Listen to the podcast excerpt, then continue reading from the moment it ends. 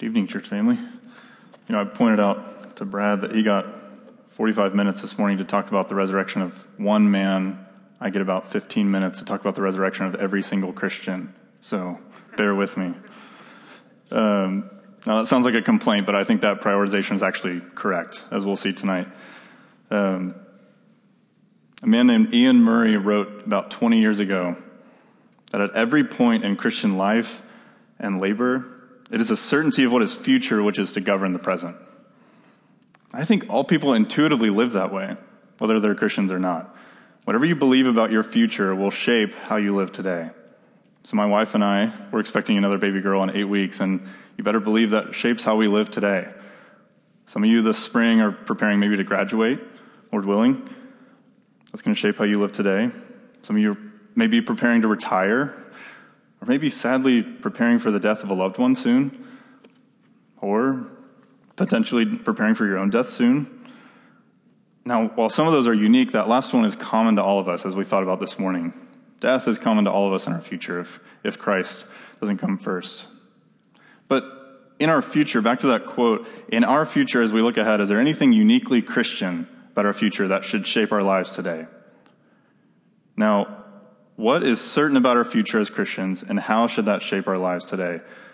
I think Isaiah can help us answer that question as you turn to our text this evening, Isaiah 26 19, in your Bibles or in those handouts that you received. I'll just set up some context. Isaiah was raised up by God in the kingdom of Judah to declare God's judgment for his people, for their idolatry, for their unfaithfulness. But thankfully, God also raised up Isaiah to declare his salvation that would come through a coming Messiah. And while waiting for that Messiah, almost 700 years in the future from Isaiah's time, he actually ministered and prophesied through the reigns of four different kings on our book, Isaiah chapters 24 through 27, they switch between present and future events to describe the final peace that's going to come for God's people. We get passages that teach us about death being swallowed up forever, about the great serpent finally being destroyed. These are memorable passages we can come back to. But specifically, chapter 26, it answers the question of how that final peace will be secured. And it'll be by God's power alone. And as we zoom into just our verse, our one verse, 2619, Isaiah addresses God and God's chosen people, describing something miraculous about this final peace. So read with me now in Isaiah 26, verse 19. Your dead shall live, their bodies shall rise. You who dwell in the dust, awake and sing for joy, for your dew is a dew of light, and the earth will give birth to the dead. Let's read that again. Your dead shall live, their bodies shall rise. You who dwell in the dust, awake and sing for joy. For your dew is a dew of light, and the earth will give birth to the dead. So, church, I, I want you to walk away from this evening with one mission from this text. That's to live today in certain hope of eternal life with God. Live today in certain hope of eternal life with God. As Mark chapter 16 helped us this morning reflect on how Christ's resurrection in the past should affect our lives today, and it should. Isaiah 26:19 should help us discern some ways that our own resurrection in the future can affect our lives today. For the rigorous note takers, I have no points. I just have some observations as we go through the, the verse. Um, but they should all feed into that main idea live today in certain hope of eternal life with God.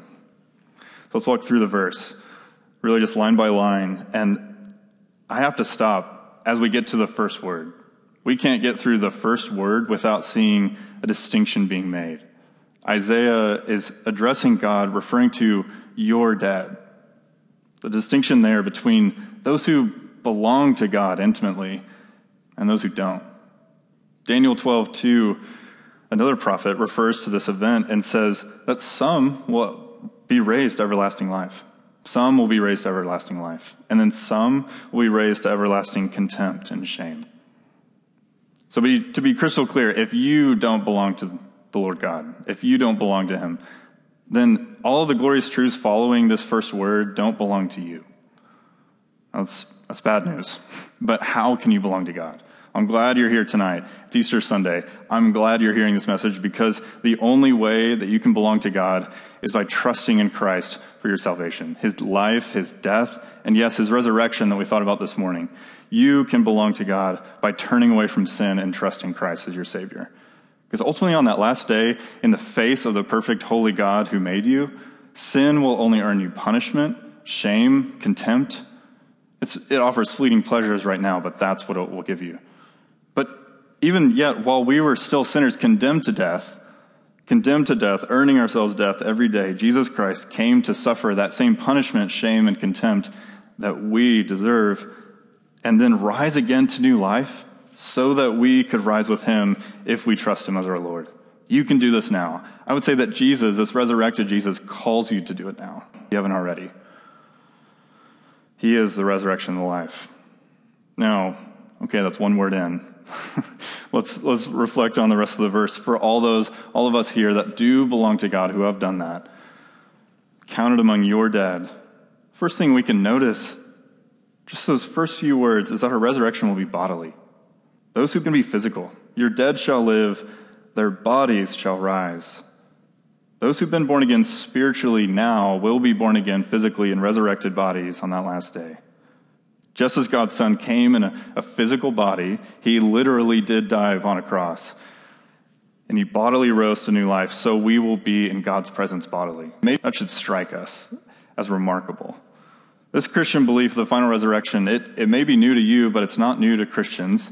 This is uh, consistent from Isaiah 26 all the way to 1 Corinthians 15, down beyond the New Testament into the Apostles' Creed, and even our own church's statement of faith. You can look it up. We believe this that it's going to be bodily. So God cares about our souls, yes, but not just our souls. He does care about our bodies. And how should we live today in light of that hope? How should we live today in light of that? First, I think we don't have to finally despair when our bodies fail us.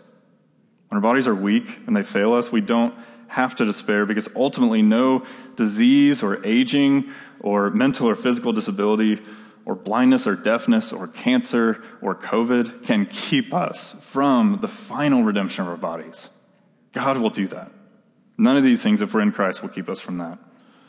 Paul understood this in Romans 8, familiar passage, but Paul understood this when he's talking about our inward groaning, our eager waiting. What are we waiting for? We're waiting for the quote, the redemption of our bodies. That's what he's hoping for.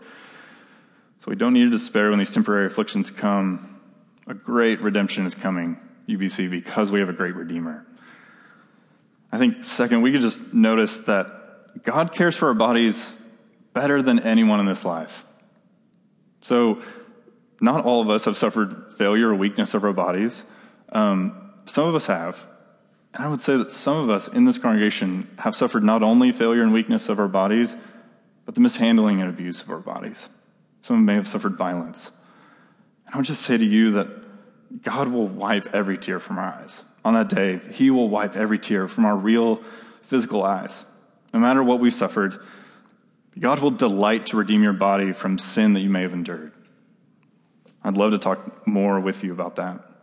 Because your Lord Jesus was abused and afflicted, his body was beaten for you to the point of death.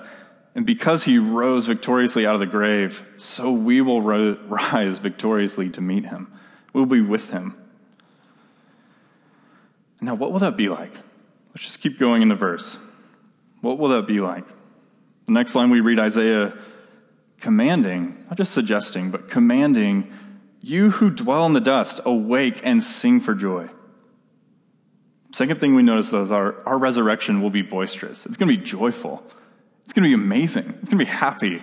It's going to be joyful, and we will sing with joy because we see Christ. He will draw out our praise. We're going to be singing with gladness because we're standing before the very source of our gladness.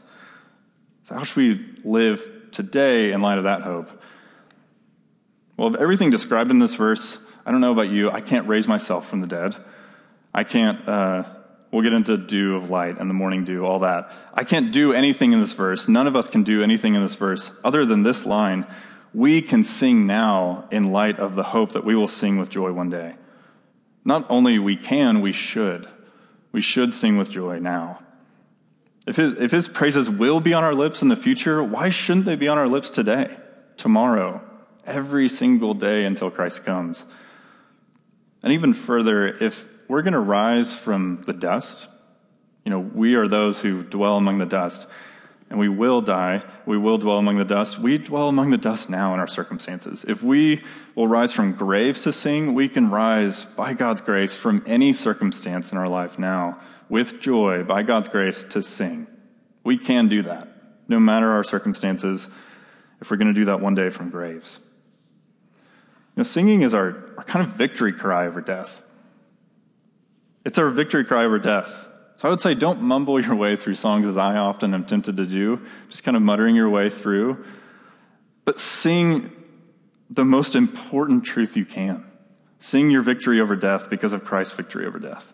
Physically use your mouth, your lips, your vocal cords, your lungs to actually fight the lies of Satan, fight the lies of sin, fight the lies of death that surround us. So sing with joy with the congregation, sing biblical truth to yourself when you're not sure what to pray. Sing with your families, with your roommates. I wonder if you noticed tonight, we already sung of this hope that, that we're waiting for. Christ in power resurrected, as we will be when he comes. Notice in a few moments, we're going to be singing of being raised with him to endless life. We can sing now of that because we're certain it'll happen. But how exactly will this happen? How exactly? Let's just continue that those lines, and the rest of the verse helps us notice one more thing about a resurrection, and it's going to be by God's power alone. We won't do it. It'll be by God's power alone. For your dew is a dew of light, and the earth will give birth to the dead. That phrase about dew may cause some confusion. Well, I would say just as farmers here in Arkansas eagerly wait for rain to revive their crops, so people in Israel in Isaiah's day would wait for the winds from the sea to bring the morning dew. Moisture would start accumulating in the dark hours of the night, and then behold, when you wake up in the light of the morning, the plants of the field would thrive with new life. It's this picture of resurrection. Genesis 2 tells us of God watering the fields of the earth with this dew like mist before he brought man out of the dust. Hosea 14:5, God is described as the dew to Israel. He describes himself that way. Now, Isaiah's description of dew inevitably leads to this birth language. It's a striking description, the earth giving birth to the dead. I was dumbfounded when I first read this verse several years ago. I, I read this and I was confused, but really, those two things go together. Contrary uh, to what you, the world would have you believe, you can't bring yourself to new life. It will be done for you. None of us gave birth to ourselves. None of us brought ourselves into the world, and none of us will bring ourselves into this second life with Christ, this resurrected life. So, how should we live t- today in light of this hope? I think if our resurrection will be by the power of God alone, that should remind us right now, today, that our salvation was also by God's power alone.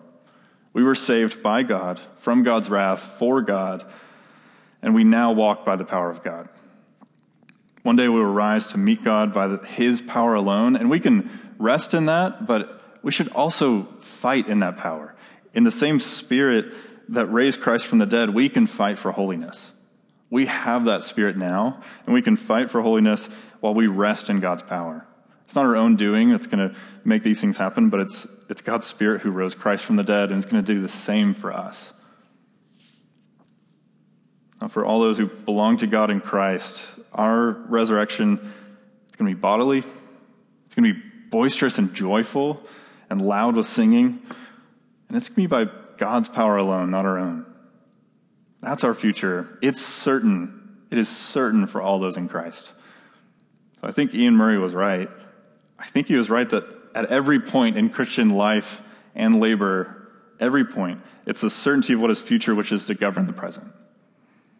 So, in light of all we've seen from Isaiah 26 19, we should live today in certain hope of eternal life with God. Would you pray with me? Lord God, we give you praise. We sing for joy now in these failing, broken bodies because we trust that your Son's resurrection was for our salvation.